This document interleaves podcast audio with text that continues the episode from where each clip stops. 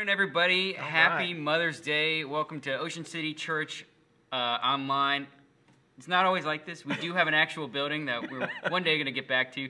My We're in it. Yeah, we're in it. My name's Empty Jonathan chairs. Tony. This is Derek Harmon, and uh, we just want to say a special Happy Mother's Day to all the mothers out there. Uh, it's our first Mother's Day in my family. Oh My wow! Yeah, Yeah, And, absolutely. And I'm I'm in I'm here right now. Congratulations, Oops, that was, Brittany. uh, Happy Mother's Day. Happy Mother's Day to my mom. I know you're you're on the stream and you're going to come over later and we'll talk. Um, six feet away. Um, but I love you and happy Mother's Day. Happy Mother's Day to my wife, which is actually going to be the one in Acts um, chapter uh, Yeah. six today. Uh, I, I'm so excited. It's gonna be a good one today. It is. It is. Don't you don't want to miss that. It's Yeah. going to be amazing. Well, before we go any farther, I, I do need to just address one thing on the trivia. Dustin and Katie Smith are Yes. ice skating pair. I had no clue. Did you know? Um, I did not. I had no idea and wouldn't have guessed it. Not that I don't think. I mean, they look nimble and like they could, you Right. know, blades of glory all the way. Yeah. I'd like to think what song did they, they skate to? Bamboleo, you know, or uh, that is a good question. What do you guys think? Any? Uh, you see Dustin out there? yeah, is it Latin or are they going full on rock? You know, And like how- Abracadabra by Steve Miller Band. Well, how know? long ago was this? Is what I want to know. I mean, was it up to ten years ago? Because that means they still got it. Right. I mean, I, I want to. Maybe we should see some of this. Is that you why they moved to Florida to get away from their life? Yeah. No, That's no ice down here. Anyway, Yeah. we will be diving into that. Actually, next week I think you should just scrap Oh. everything we were doing and just interview them Oh, and dive into their life a little bit more. People were hoping when the Mother's Day video, oh, people are going to forget about the trivia and they won't mention it, but too bad. And the other one that I, I've, I- I've known, but I, I, I've, I've just not mentioned because I just was all four years Leslie Cooley Walsh cheerleader. Yeah, I, everybody got that answer wrong. it's uh, amazing, Yeah. amazing, so so good. I love that people were fumbling around with it, and people were like, "What? This is amazing!" I can see good. Leslie was probably team captain, organizing everybody and making sure the pyramid was Yes. perfect. And Yeah, I could just see it. Woo! Yeah. It just doesn't work. you can we know? keep this trivia going when we start meeting back in person too? I mean, this Yeah. this has become my highlight of my week. You know, Yeah. so Happy Happy Mother's Day to Leslie too. I mean, Yeah. all the mothers on the Ocean City Church staff Yeah. just um, just want to honor them today. Uh, just Yeah. amazing day. Today is I'm so excited about what we got on on tap for today. Yeah, we have a good. special guest, and we're not going to reveal the guest to you until they come on screen. Um, it is going to be great. Yeah, it's gonna be a great day. Well, if this is your first time joining us online, uh, if you go to oceancitychurch.org, all the information is there. Everything that uh, we're studying right now is there. And if it's your first time, you can fill out a new here uh, connection card on the section there. Just click it, give some information. We won't uh, spam you with Amway or anything like that. Essential oils. You'll just be getting updates about the church and uh, kind of how to get involved there. And uh, seemingly we won't be doing this forever so you want to get connected and know when we're going to meet back what, what what's going on so Yeah. um, you know how are, how is the home life going for you guys it's been about a, almost two months of this i think are you guys making it hitting your limits It's you pretty know? good. I mean, you know, there's never enough projects to do, you know, while you're home. Right. Um, I, I think I was ag- aggressive trying to get my kids to involve themselves in projects and Mhm. chores and things, and that's kind of died off. And they wander downstairs um, between one and two o'clock in the afternoon. You know, Nice. not that they've, you know, they probably wake up before that, but yeah they managed to get their schoolwork done. You know, good for them yeah. we're we're having we've hit the point where it's just Brittany and I together, and anytime I bring up a story, I'm like, "Oh, I heard about this," and she's like, "I was the one that told you about that." I'm like, "Oh, because we're the only ones talking to each other." We did Yeah. uh we did have a big fight this week. Um, you know, I you know I love ice cream, and I have my Ben and Jerry's that I just picked out for myself, and it's the uh, kind with the swirl in the middle, you know, the fudge swirl. Mm-hmm. And I've been eating it very carefully. I scrape the top because you want to get the chocolate, vanilla, and then just a little bit of that swirl. So creamy at the top. Yeah, and it makes for a divine flavor. Well, Brittany's like, "Oh, can I have some of that?" I'm like, "Sure." I'm a loving husband. Mother Day's coming up. Got to share. She digs straight into the fudge, like she's Jules Verne digging in the center of the earth or something, and just took a big piece of the fudge. And I was like, "You, I." You know, like Yeah. so we're uh, we're gonna have some online therapy this week on how we, we share ice cream. But for the rest of you guys, uh, hopefully things are going better than it is in my house. Uh, what did you think of the Wednesday night time when the families got together and we all opened the Bible and we discussed? I thought that was really cool. It was really good. It was a great chance for everyone to be like, okay, we need to block out some time because you know, like, I think you were saying like if we just say just do this in your own time, nobody does it. You know, you need Yeah, they always make it's good intentions. Like, oh, the, all this material that OCC's put out, we'll get to that, and three weeks later, like, Right. yeah, I've not touched one thing. Yeah. But for us all to do it together Yeah. on one night, less resources, and then have a specific night, we Yeah. thought worked better. You know, It's and- good to, to plan it because if not, it just becomes that, oh, we should get lunch together, you know, and then Yeah. we just never get lunch together. So we're doing that again this week. Uh, so all the resources, again, are on oceancitychurch.org. Uh, there's kids' resources as well as adults. Yeah. The blogs are on there.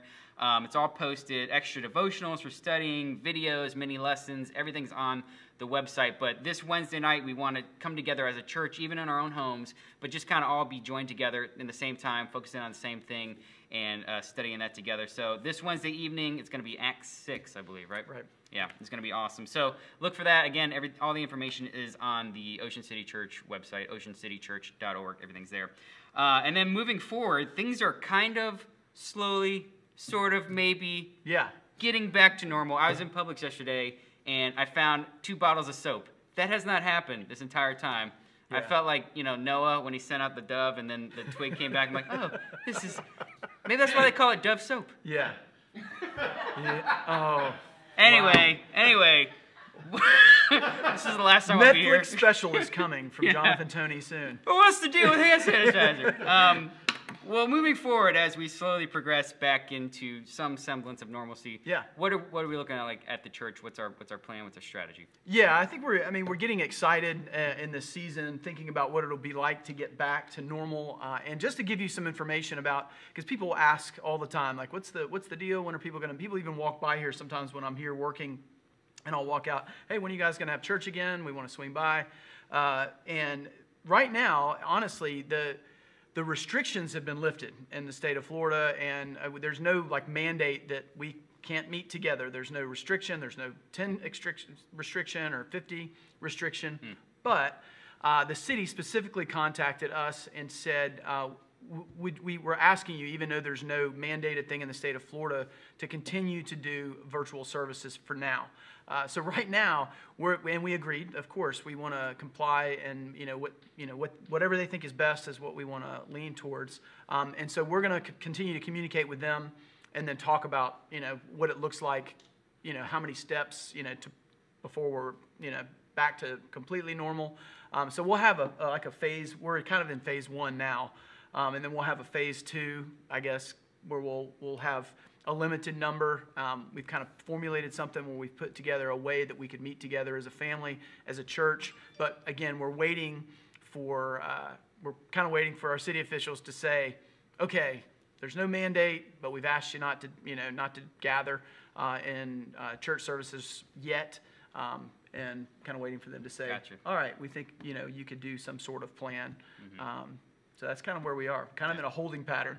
Uh, I talked to somebody this week that said it's it's like you plan for everything. Like the quarterback plans to, you know, you know, execute a play, but then the ball's hiked and you know all bets are off. It's like mm-hmm. we, you don't know what, what's going to happen next. You know, audible at the line. That's Yeah. kind of where we are. We can make plans. We can, uh, and, and we have been. We've we've come up with a lot of different ideas and things that we're going to do. But right now we're kind of waiting until the ball gets hiked and to see what happens next. And if you're a Jaguars fan, you know how that goes when the balls get hiked and you don't know what's going on. Right. Absolutely. and then your quarterback gets sacked because you know have no offensive line. So I forgot what we were talking about. Um, so transitioning uh, into to giving. So again, go to oceancitychurch.org and you'll find all the information. Get the updates on Instagram. Uh, follow us there. There's a lot of updates that come through there, and then also through your city group uh, leaders. They we pump a lot of information through city groups, so you want to be connected in some way or another. Um, we're about to take a quick break, but before we do, we want to encourage you that we are still. Um, giving you can make donations on the website there's a big button that says give and it'll guide you through that and more than ever i think the church you know is in need of uh, funds because we are blessing the community. The, oh, derek was saying a couple weeks ago the money's just basically coming in and go, going out. It's a lot like your paycheck feels on friday like here it is and it's going out. So it's important. We're doing a lot in the community. There's a lot of people in need during this season and the church has been just a, a powerhouse of effectiveness thanks to you guys. Thanks to everyone donating. So we're going to take a quick break. Yeah. and uh, go check out the website, give, and uh, we'll see you back in a few minutes. Absolutely.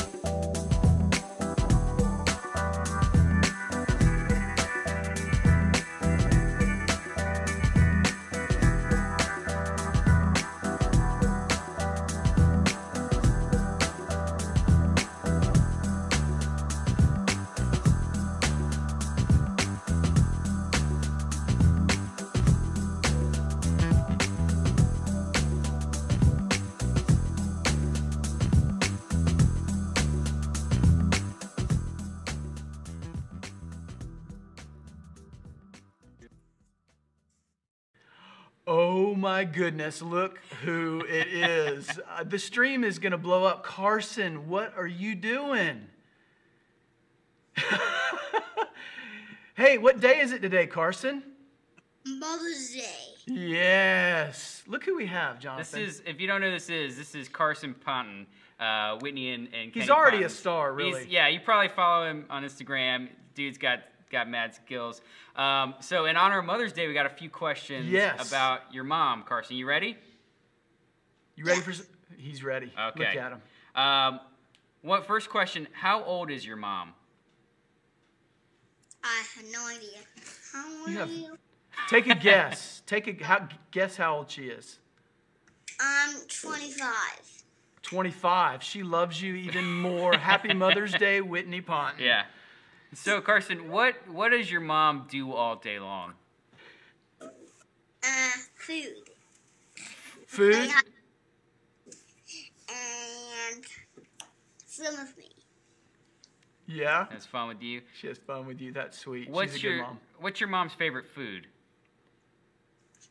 Uh, I think eggs. Eggs. Mm, Okay. Okay. Love some and eggs. what what makes That's the best food. what Carson? What makes your mom laugh a lot? Uh, jokes. Jokes. I like the directness. Yeah. It's like right right on, on top of this it. is this is great. Uh, okay, Carson, does your mom watch TV? Uh, yeah. What what's her favorite TV show? Uh, Dinotrux and Robot Trains. What's your favorite TV show, Carson? Or what show does your does your mom not want you to watch? Dino Trucks and Robot Trains. so you're gonna say 90 Day Fiance. All right. Um, what is something that your mom tells you to stop doing a lot? Pinching cheeks. Pinching cheeks. Pinching cheeks. It's good advice for all of us, especially during this time. Absolutely. What do you and your mom like to do together? What do you have fun doing?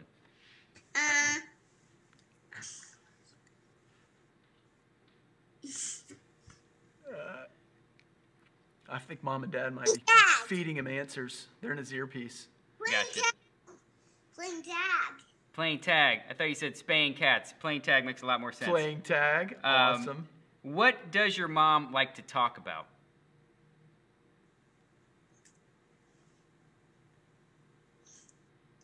What do you or what do you think your mom does at work? What does your mom do for her job? Help, help, um, everyone in the Ocean City Church. That's great. That's right. And just a personal question for me: What does your mom say about her boss at home? Is she ever like, I don't want to work for this guy? Yeah. Yeah. Okay. Nice work. Thank you. I needed that information as we come up on employee reviews. we appreciate that. You've got the most amazing hair. COVID has been good to his hair. Oh, Look at- yeah. I mean, you like your hair? Look at your hair. Shake your head. Give me a good head shake. Look at that. I mean, you can't beat that. I mean, you can't pay for that, people. You can't make that happen. That is DNA. That is natural as it gets right there. You've been having fun playing with your brother? Yeah. Yeah? Yeah. Yeah. Do you do you do you and y'all laugh? Do y'all wrestle? Uh, no. You don't wrestle? I bet you do. I love he's looking at somebody going, I shouldn't say right now because I know we do we do things we shouldn't sometimes. uh, Carson, uh, got a quick question for you about the Bible. Can you tell us uh, who the Holy Spirit is? God. Very good. Good. And then can you explain to us eschatology and your views on that? Yes. That's that's pretty accurate, actually. Yeah. Yeah. Predestination and election, anything, you know, in that, that theological realm. would be Okay. Great. Well, last question. What do you what are you guys doing for Mother's Day for your mommy? Mm, mother cards. You're gonna make mother cards. That's Mother awesome. What are you gonna draw on it? Just let's give it away right here. a a green robot. Of green robot. I mean, that, that doesn't get any better Yeah. than a green robot. That's exactly what she wants. Is a green robot. There you go. Carson, you got any last comments you want to make? Want to say anything to the church? Goodbye. Goodbye. How about Happy Mother's Day? Happy Mother's Day. That's perfect. Awesome. Hey, can we talk to your mom for a minute? Sure. You can you can hang out if you want. It's up to you. You can stand stand in the background and, and you can heckle your mom. Oh, you'd like that. That's right. Hold on, Mom. Hey, hey. This We is almost Whit- got disconnected there a few times. I don't know what happened. Uh, it's come through great here. It's, this is uh, this is Whitney Ponton. She's the director of our kids ministry at the church. she's amazing. Awesome, Whitney. Did you ever think you'd be directing kids ministry when you were you know growing up or in college?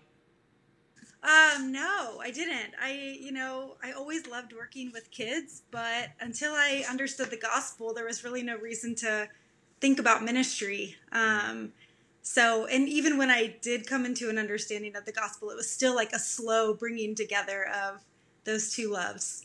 God unfolded that pretty slowly. So, what's your story? How'd you how'd you come to know Jesus, and you know what was that journey like?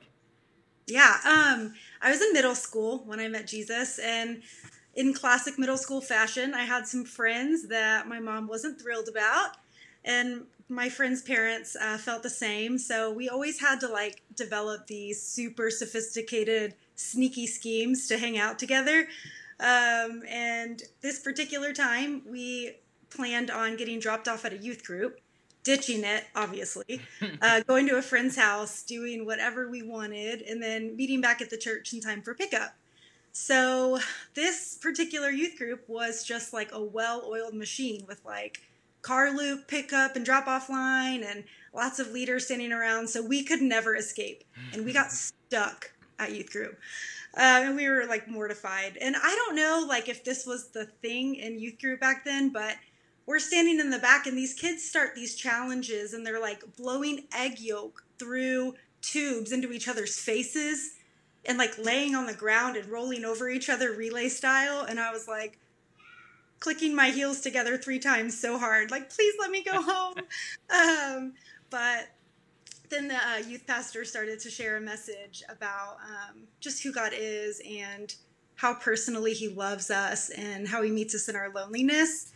And i just remember being overcome in that and just um, i met the one my heart was made for that night. And all night i'd been feeling like this is so childish like wanting so badly to be above it and just really um, waking up to my identity as a child of God. And those were my people from then on. Like I went to youth group every week after that. It changed my life. Um, but I never did blow egg yolk through a tube. That's so good. I think sometimes we make these assumptions. And students, if you're listening, I just want you to hear that story because you've got friends, and I've heard you've told me personally. You're like, this person will. I've asked this person before; they'll never come. I, for whatever reason, you can get them here um, when when you're doing student ministry, and that is not you know just preacher speak. That is so true. God moves and changes. You cannot when it's the power of the Holy Spirit's involved. I just love that story, Whitney. Just a powerful um, representation of bad motives, you know, going to you know do something wrong and ending up, ending up in, in the presence of God Right. and, and ch- change life. It's amazing. Amazing. Uh, so you've been really focused uh, throughout you know this quarantine on discipling kids and putting out content. What what are some tips that you can give for parents for making you know the scripture and Jesus real in their lives in their home life? You know, how do we teach? How do we instruct? Uh, what does discipling mean to you? yeah. Um, yeah, discipleship is a big word. I feel like whenever you say that, it, it can- either it can get one of two responses. Um, I feel like we either kick it into high gear perfection mode, developing like, you know, plans and measuring results, or we throw in the towel and give it to Jesus because we're like, he's got it and I don't. So, as with most things, I think we want to fall somewhere in the middle with that in understanding our role as disciplers.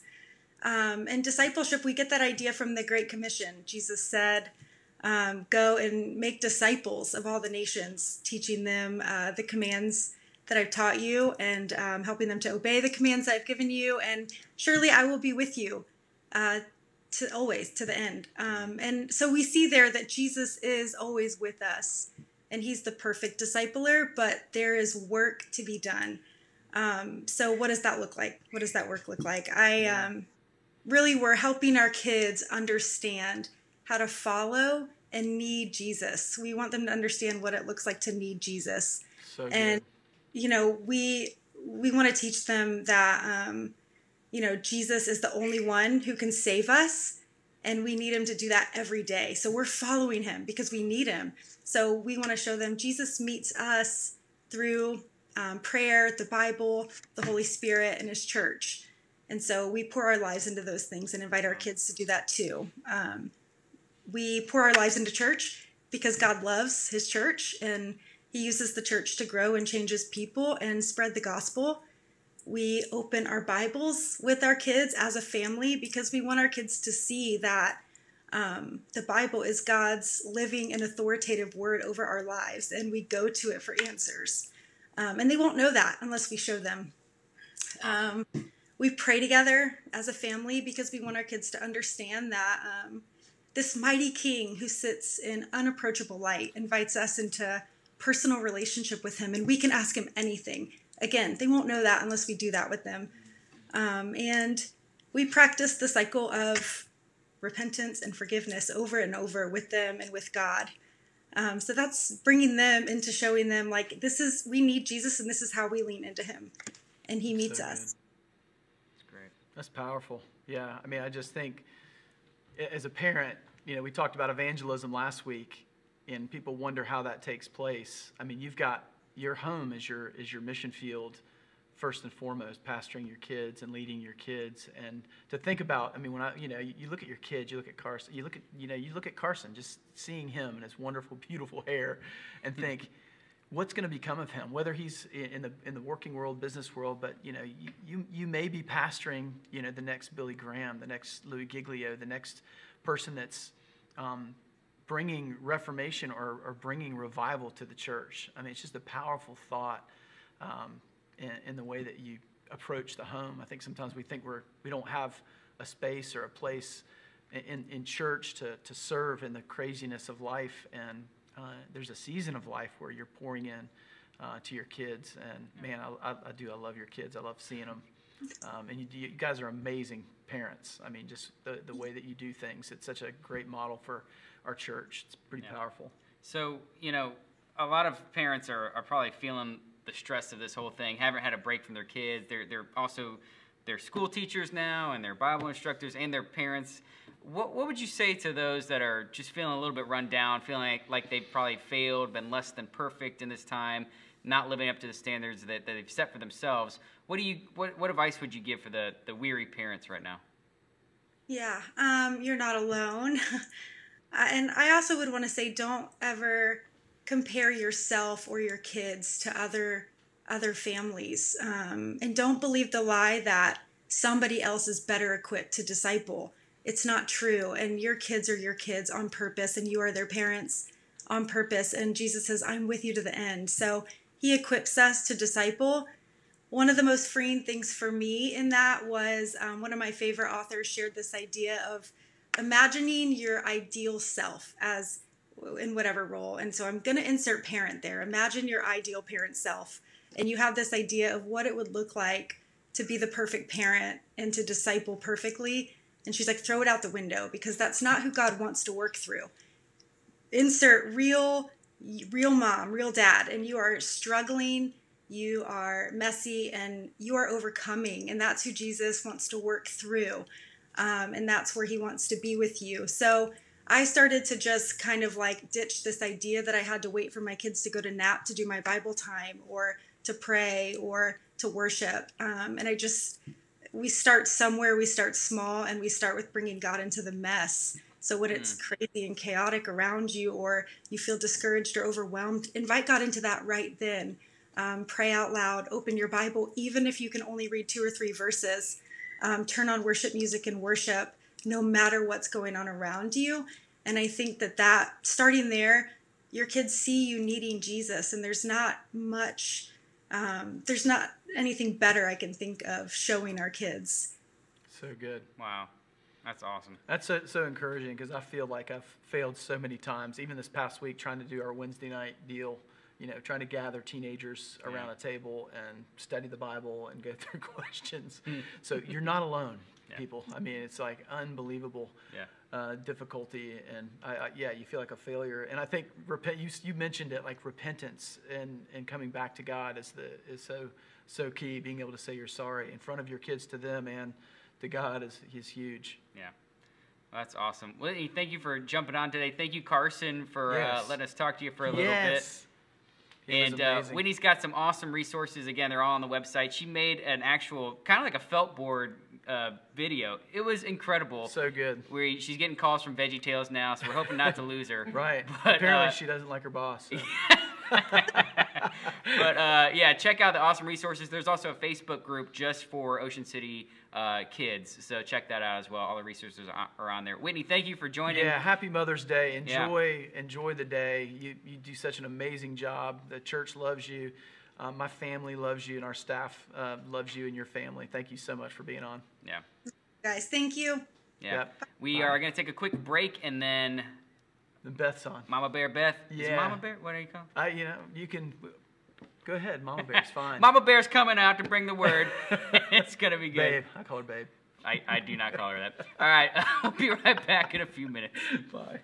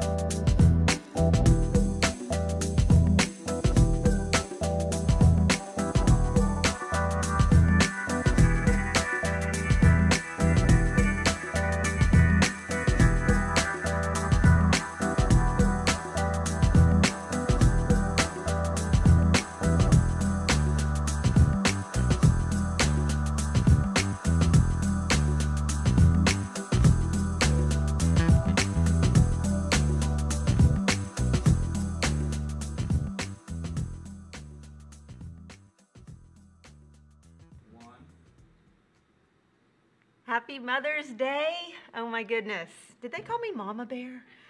That was crazy. Um, man, that was so good hearing Whitney um, talk about what it looks like to disciple your family. And um, I feel like I'm piggybacking on what just happened. And we could kind of close the service. I mean, it was amazing. But I'm so happy to be with you guys. I hope for some of the moms out there, I hope that you're in your bed um, and someone's brought you something at some point. Dads, come on, these are tips for you right now. Um, and, and some some moms don't want to be in bed; they want to be in the middle of it. And um, I am hoping that your time right now is uninterrupted. And I know that's going to take an act of God. It's going to be a miracle. But that's what I'm believing God for, and I'm believing you dads out there for. Um, but happy Mother's Day to all the moms at OCC, to anybody who's watching who's a mother. Um, I'm thinking about you guys today, and I was just thinking. I had a friend ask me, um, a friend that I was reconnecting with, childhood friend, asked me about my kids recently, and um, I had so much fun. She wanted to know about each kid. So I have Jack, who's 19 years old, Ella, who's 17, Abe, who's 14. I love you guys. You better be up, and you better be watching Mama Bear. Okay? There's there's a quiz afterwards. I'm just telling you. But I could talk about you guys all day um, because you you've made me a mom. I'm gonna cry, but you can't cry on live stream, right? Um, man, you guys are special to me. And um, when my friend asked about you, I got to describe you um, and, and all the wonderful things about you to her. And, and I felt like, man, I could preach sermons about my kids. And I know so many mothers feel that way. Um, motherhood has become my greatest calling in life. Um, it's not something I always felt, though. Um, there, there, there's times that being a mother is very unglamorous, isn't it true? Um, and it can feel like a, a, low job, even though you know these, these kids in front of you are treasures. Um, sometimes you're, you're, you're kind of feeling like you're at the bottom of the barrel with some of the tasks that are in front of you and the loneliness that can come sometimes. But God's spoken to me this week uh, um, we're we're going to be in Acts chapter 6 and 7. Two chapters. Y'all ready? I, I, know, you know what we've heard is that, like, you listen to the front part of the live stream, and then when the sermon starts, like, everything starts to fall apart in the house. And you, um, please, come on. Derek's working hard every week to bring the Word of God. Y'all got to stay in it. Lock those kids up somewhere. stay in it with us. Um, but man, Jesus just blew up my world this week as I was studying. I love when I get to teach because it, it puts me in this position of digging into God's word and saying, please illuminate yourself to me. And he did this week. So, um, and, and he spoke specifically about this idea of finding yourself in an unglamorous role. And it's not just for moms. So if you're out there and you're like, okay, I'm kind of done with the Mother's Day stuff. Um, we're with you too, um, because I think you're with us in that sometimes the, the thing in front of you is um, feels like a, a, not so great position that you're in, or you're waiting to, to get somewhere. And so let's dig in. We're going to just start with Acts 6, chapter 1. I mean, chapter 6, verse 1. And um, I'm going to show you just some things that God showed me this week. So I'm going to read verse 1 and then I'm going to give you a little bit of background it says, In those days, when the number of disciples was increasing, the Hellenistic Jews among them complained against the Hebraic Jews because of because their widows were being overlooked in the daily distribution of food. Okay, so this is what I want to say. Sometimes we like glorify the um, early church. You know what I mean? We're, we're like, man, we just don't do it like the, the early church. They were just, and and some amazing things were happening, no doubt. I mean, I read commentary this week that said there were probably about 10,000 Christians by this time. It's a short time after Jesus had ascended. And already, I mean, the gospel was going out, miracles were happening, no doubt. It was, it was a time of revival. But let's not glorify people too much, okay? Because the church, you know, we, we, you put a bunch of people together, you're going to have some problems. Acts 4 at the end, it says, um, they were of one heart and mind. And there was not one needy person among them, not one, because everyone shared everything. That's, that's pretty incredible. Um, but then, you know, in Acts 5, when we, we got there last week, uh, Ananias and Sapphira, we got the two biggest liars in the church, and things didn't go so well for them. And then here we are in chapter 6, and uh, didn't we? didn't it just say that there was no needy people because everybody was sharing? And then here we've got the Jews that complained that their widows were being overlooked in the distribution of food. You know why? Because people are jacked up. We need a Savior. We need Jesus. And, and we'll never, ever outgrow our need for Him. I love the way Whitney said that. What do your kids need modeled? Perfect Bible time? Or you saying, I need Jesus, and, and admitting that, repenting in front of them. Anyway, so here we go with, um, I call this the it's not fair um, complaint. And I'm going to tell you this about my mom. Happy Mother's Day, Mom. If you're, if you're, she's probably, I think she's doing drive-through church. Her, her little Baptist church does a drive-through. But when you watch this, Happy Mother's Day. She's amazing, this woman. I could I could talk about her for a long time, but um, raising four girls, and we were, you know, all under the age of um, four or three and a half, four or four um, when the when the twins were born. I have an older sister, Suzanne. There's me, and there's Andrea and Joanna, Ann and Joe, as you know them. Um, but my, um, we used to say it's not fair, you know. You know, if you have kids, you know what I'm talking about. Like, it's not fair. So my mother, she's kind of like Julie Andrews, you know, from The Sound of Music, except a lot more aggressive and, and not a good singer. And, and she, she wrote this song called It's Not Fair. And she's brilliant because then every time we started to do this, hey, it's not fair, so and so got this, and she would sing it. And it was to the, to, to the uh, tune of Yankee Doodle. I won't sing it, I really want to, but I know you're all like, is she going to do this with every verse? Like, come on. Um, but, but this was them saying, it's not fair. And um, I, I, just wanted to highlight that, that let's not glorify people too much. You know, we need Jesus. And so here, here's what they did. So the 12, that would be the 12 apostles. Remember, Judas Iscariot is no more. He, he hung himself, and they recommissioned a new apostle in, in Acts 1. I think his name was Matthias. Anyway, um, so the 12 gathered all the, all the disciples together. I guess that's a lot of people. Um, and said, It would not be right for us to neglect the ministry of the Word of God in order to wait on tables. Brothers and sisters, choose seven men from among you who are known to be full of the Spirit and wisdom. We will turn this responsibility over to them and will give our attention to prayer and ministry of the Word.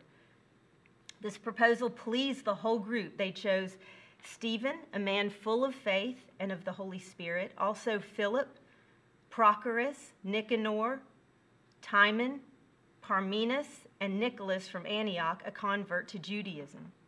They presented these men to the apostles who prayed and laid their hands on them. I don't know about you, but I think sometimes we look at the people that, that have the more important roles, maybe at work, maybe in the church, you know, and we don't like it and it doesn't make us feel good. And that's not what's happening right here. And I think it's beautiful, and I think it's the way the church should operate. They're not despising the people that are saying, look, the apostles are like, we got to preach the word and pray. That's where all our time needs to go. So we need to appoint people to do some of the other work. And, and the word here is wait on tables. It, it meant a little more than just serving people. It was you were overseeing the poor, you were also overseeing the finances. This is, this is the, the first finance committee.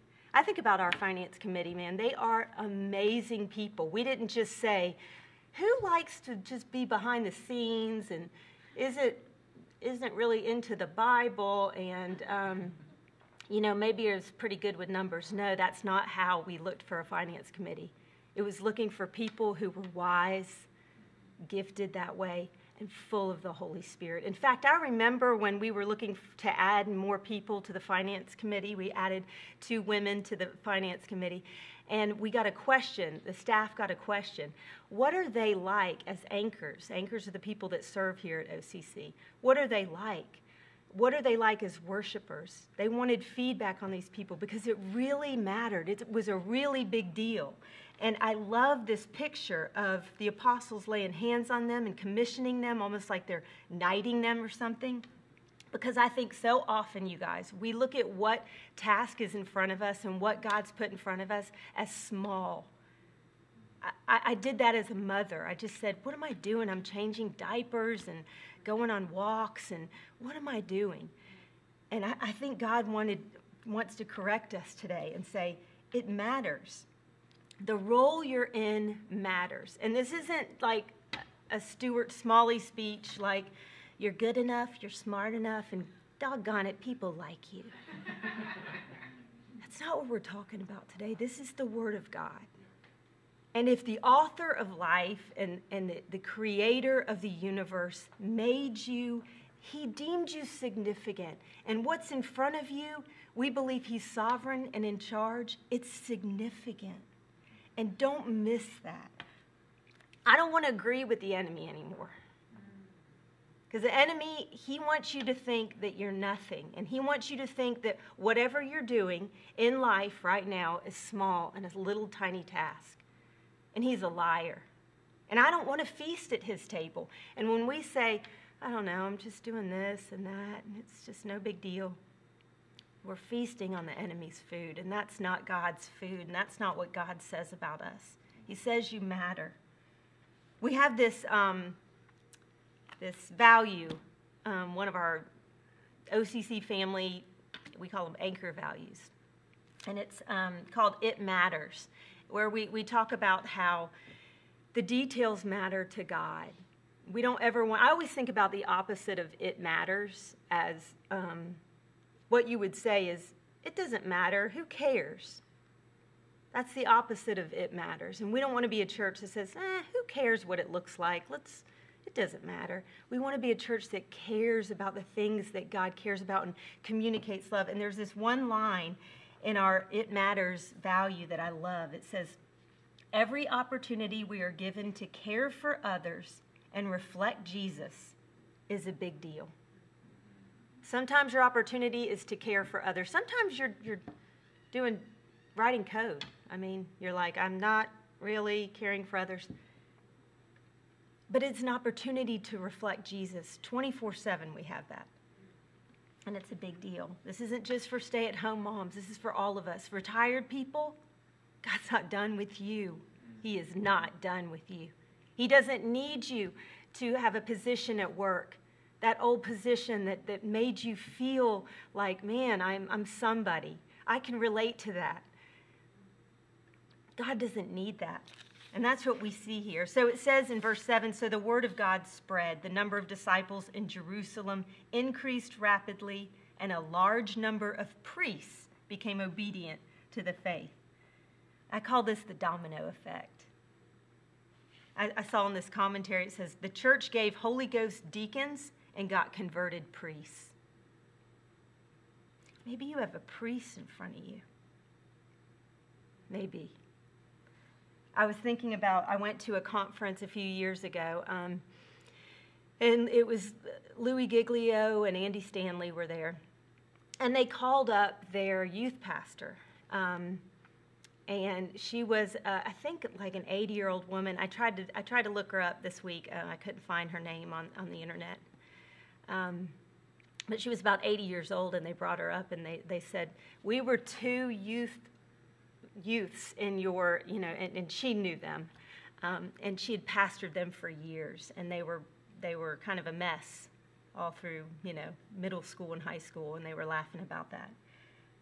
And she had no idea, you know, for her, maybe she's thinking, I'm, I'm the youth leader here, and I'm just doing this little job, and, you know, kind of too old for this, and don't really relate to these kids. And little did she know who was in front of her and I think we just got to start approaching life, all of life that way. You never know who's in front of you, who you're working next to, and, and to treat every situation as an opportunity to reflect Jesus.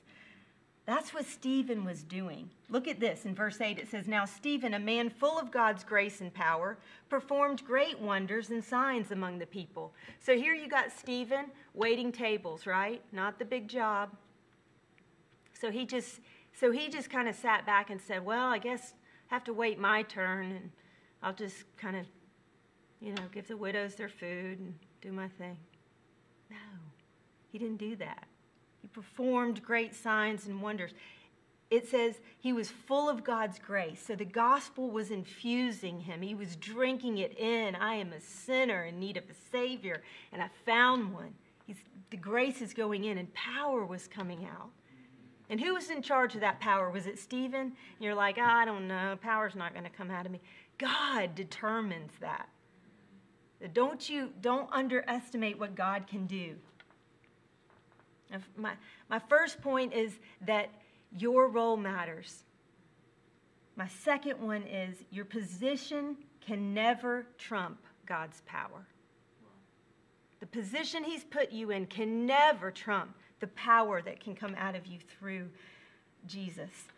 Um, So Stephen didn't wait. He said, Now is the time. You're not stuck somewhere. I know a lot of you are in a, a waiting place, you know, and you might be, you know, you're waiting to get married, waiting for the right person, waiting for your job to not be what it is right now because you know your potential and you know this isn't it. Waiting to get out of this financial thing that's just on you. But you're not stuck. And God, is, God isn't waiting for you to get to that point before He moves through you. His Spirit is, can fill you right now. And God can use you in ways beyond what you can imagine. Verse 9 says Opposition arose, however, from members of the synagogue of the freedmen.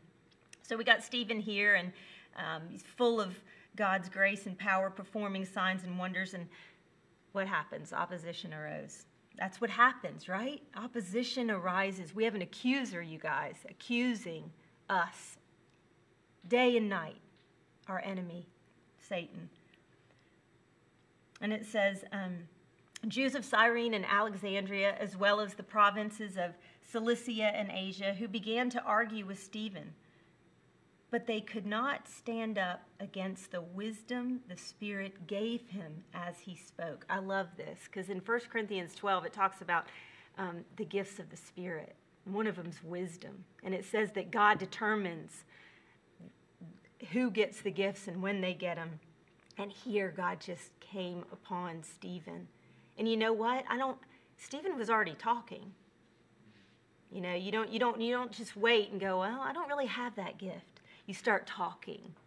You open your mouth and you fearlessly com- uh, proclaim Jesus to your, to your neighbor, to your coworker, to your family, to your friends who already know Jesus and need to hear the gospel again and again.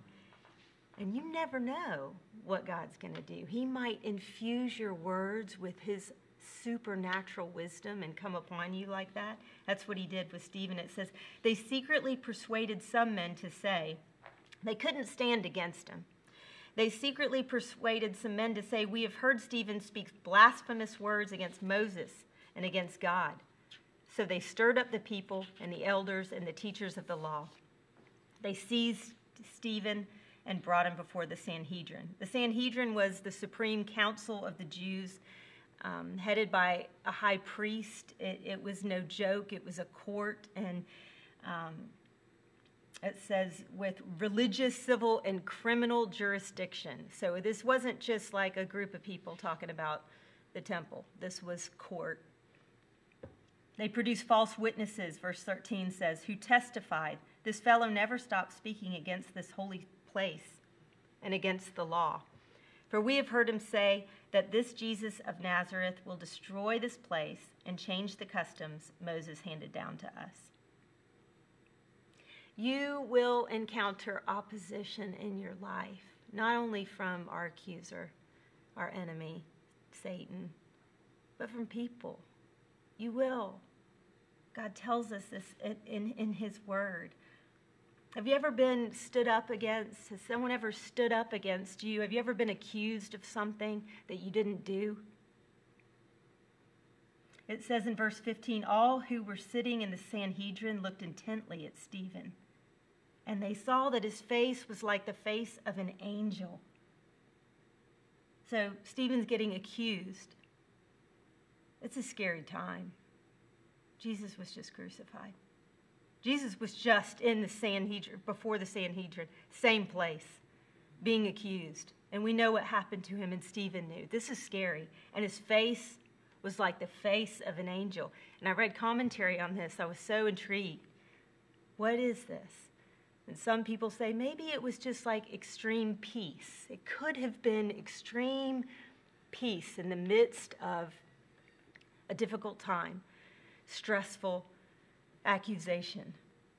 But most biblical scholars say mm, the language is different and this is communicating something a little more that is reminiscent of Moses when he was coming off the mountain and he was glowing and he had to put a veil over his face because the people were kind of freaked out by it. It says, All who were sitting looked intently at him and saw that his face was like the face of an angel. I thought about um, a time when, when Derek and I were accused of something. And I think our faces lit up like this. Actually, they didn't at all. We were furious. And I think Derek shared this in a, in, um, a sermon before, but I'm going to I'm gonna tell it again. Um, we had just had church, and, and it, I remember it was a beautiful time of worshiping together with you guys. Um, and Derek preached a message, and it just it penetrated my soul. And, I, and we we were having conversations afterwards, like God just did something in this this little building, and it was exciting. And we went and got in the car, Derek's suburban, and we were parked. Um, down by the Casa Marina, and um, there was a lot going on. It was the summertime, and there were a lot of cars. And there was a car that was parked sideways, so we were backing out. I always do all this stuff backwards. Um, but there was a car parked sideways um, behind us, and he's driving the big suburban. Well, he's so he's really good with that suburban. I am not. I, I do like 28 point turns when I have to get out of a parking lot like that. But he got right close to the car and then started to go. And this group of people, I want to say it was about eight people, start screaming at us. You just hit that car. And we look, and I look at the car, and the car is completely dented in. And I'm like, I, I know that, I know we didn't hit that car, would have felt that. Um, and Derek knew he didn't hit the car and but they they were like coming at us and it was kind of scary i was more scared that i was like oh my goodness derek's a pastor this is always my in my head he's a pastor you're a pastor stop um, because i thought he was going to get out of the car and, and really hurt somebody he was furious his face did not look like an angel he was furious because he knew he didn't do it. And they were they were really accusing us and yelling and really passionate that we hit this car. And I don't even think it was their car. Um, it, it was a scary time. And out of the blue, I promise you, a man walks up, tall man with dark hair, and he said, he just walked right up to us and he said, that was already there. He looked at those, those people that were yelling. He said, That was already there. You guys go ahead. You guys just go. That was already there. And said it with such authority, the people totally backed down. And I was just like, I think that was an angel. Like, I was, I think my face then started glowing. Derek was still not, like, y'all, I'm sorry. I had to talk the man off the mountain. No, he was he was pretty upset still. But I was like, babe, think about what God just did. He just sent someone to have our back, to stand up for us. When do you need someone to stand up for you?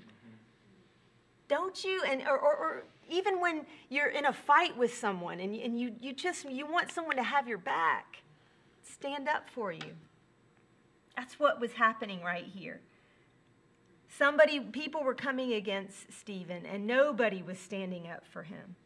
And yet, his face looks like the face of an angel, and nobody can figure out why. I've read all the commentaries. Everyone's like, I don't know. But sometimes when you keep reading, it gets revealed. So let's keep reading. Um, Acts 7, 7 verse 1 says, Then the high priest asked Stephen, Are these charges true? And I'm going to just give you, because this is the longest, Acts 7, the longest sermon in the book of Acts, and it was delivered by Stephen. Um, so I'm going to summarize it in a couple of statements here. Two points.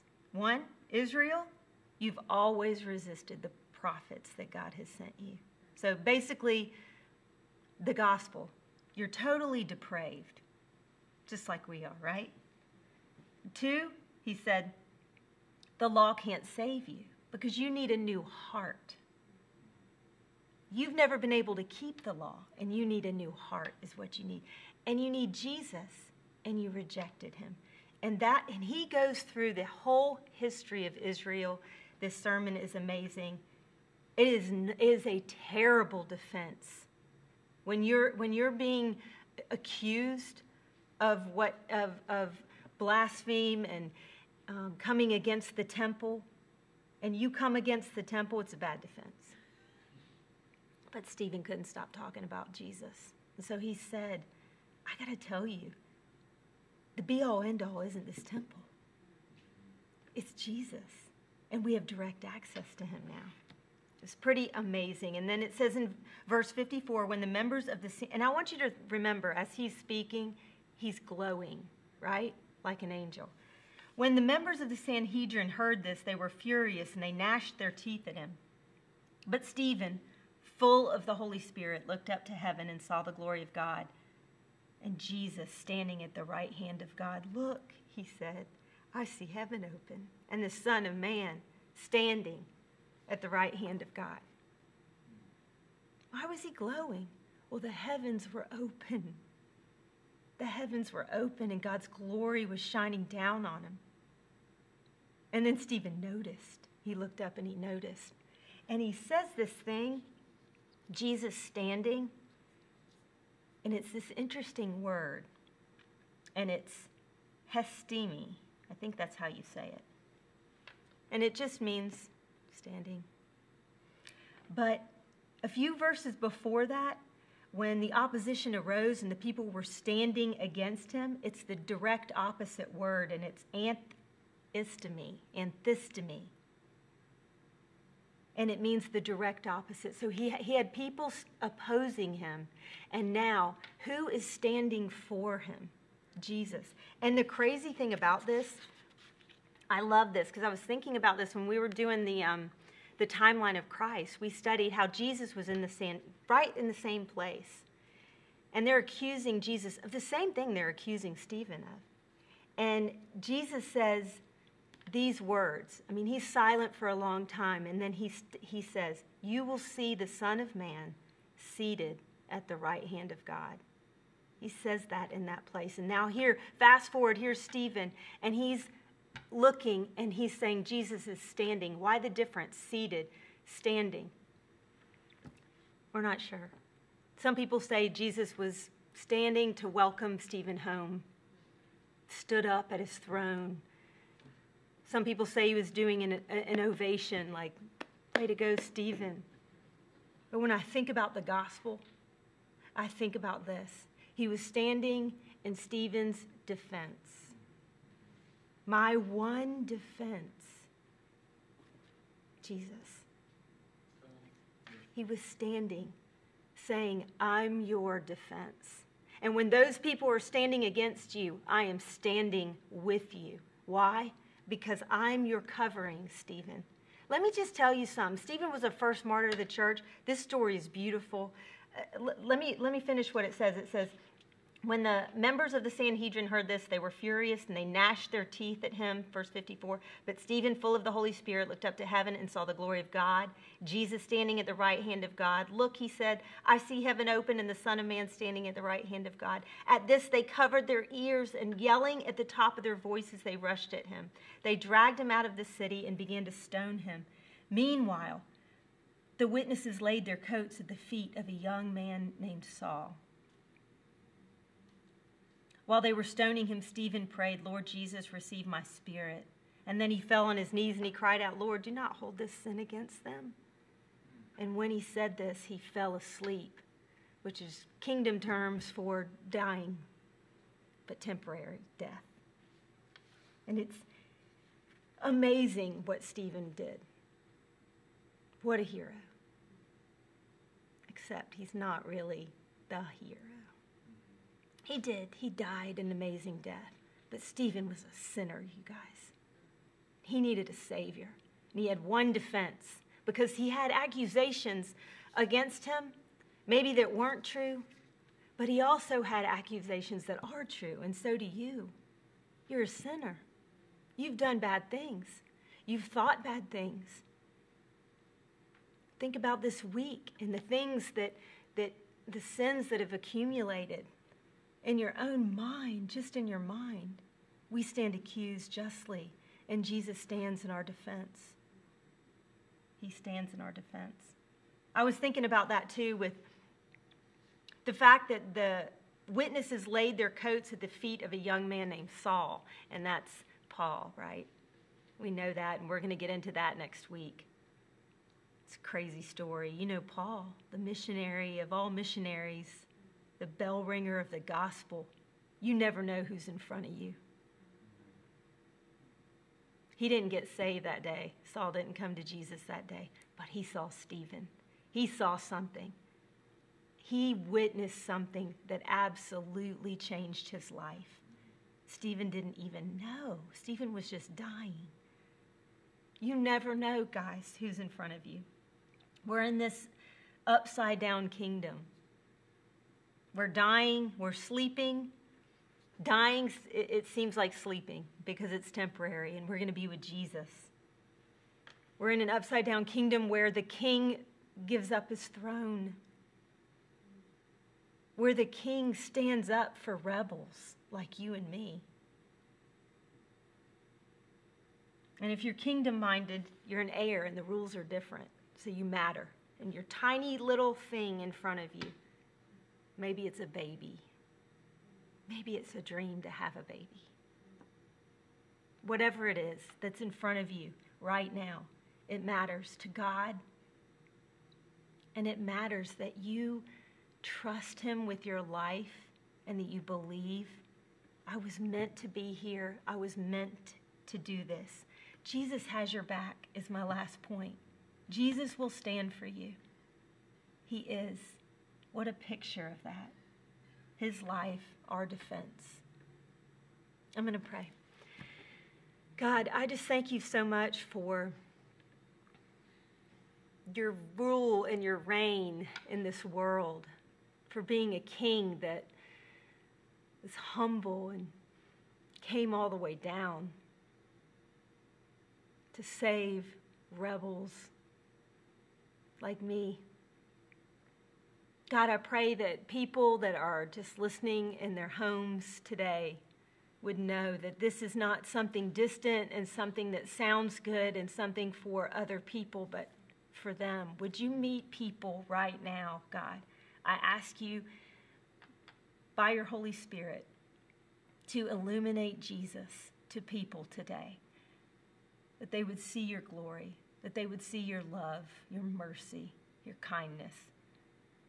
Let us wake up to who you are. Change us forever, God. We pray these things in your name. Amen. Happy Mother's Day once again. I want to say this before we go. Tips, guys, okay? It's not just over in the morning, okay? okay? I'm so glad that you did breakfast in bed or that you made cards. But listen, this is important. Dinner is included in the deal. And you don't have to make it, but just figure it out. You know what I mean? Just figure it out. And just little check ins throughout the day. I'm, I'm really just talking to Derek right now. little check ins throughout the day, like, hey, do you need anything? You, you know, you know how I like, like a glass of water. Love you guys. Hope you have a wonderful week.